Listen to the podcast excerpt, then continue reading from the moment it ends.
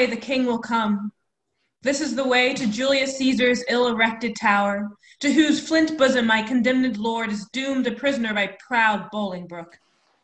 Here let us rest, if this rebellious earth have any resting for her true king's queen.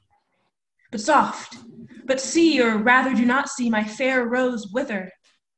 Yet look up, behold, that you in pity may dissolve to dew and wash him fresh again with true love tears.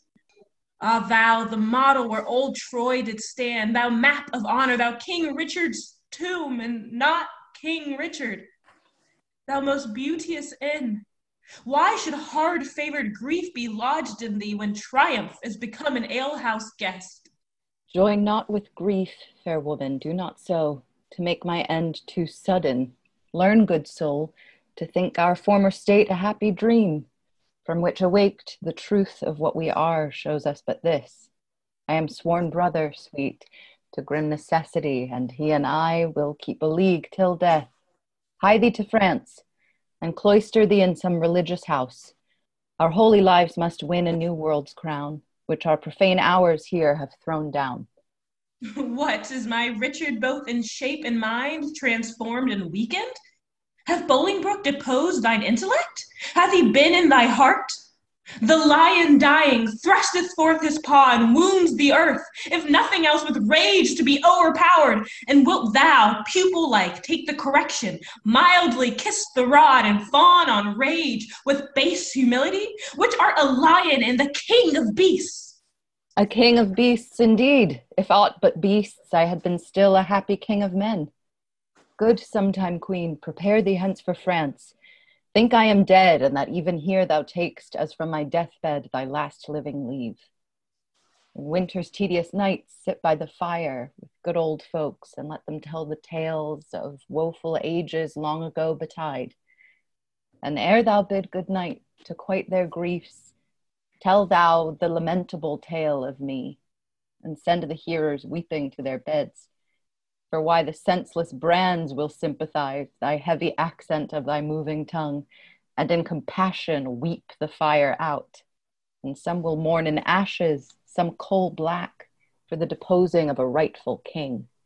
My lord, the mind of Bolingbroke is changed. You must to Pomfret, not unto the tower. And madam, there is order ta'en for you. With all swift speed, you must away to France. Northumberland, thou ladder wherewithal the mounting Bolingbroke ascends my throne, the time shall not be many hours of age, more than it is ere foul sin, gathering head, shall break into corruption. Thou shalt think, though he divide the realm and give thee half, it is too little, helping him to all.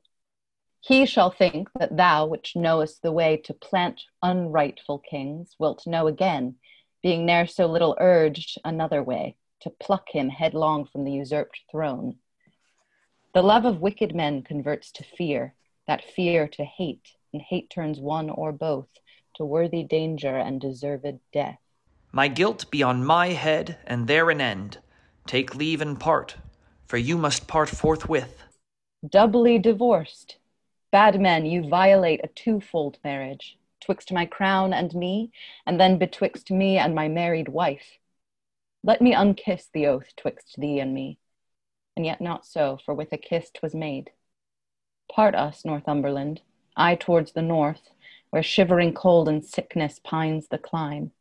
My wife for France, from whence set forth in pomp, and came adorned hither like sweet May, sent back like hallow mass of shortest of day.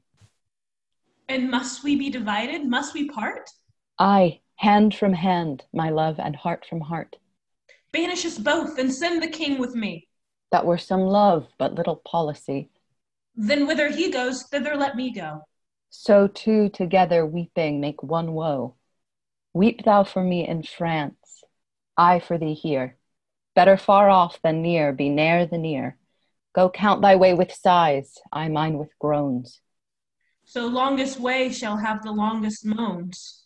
Twice for one step I'll groan, the way being short, and piece the way out with a heavy heart. Come, come, in wooing sorrow let's be brief, since wedding it there is such length in grief. One kiss shall stop our mouths, and dumbly part. Thus give I mine, and thus take I thy heart. Give me mine own again.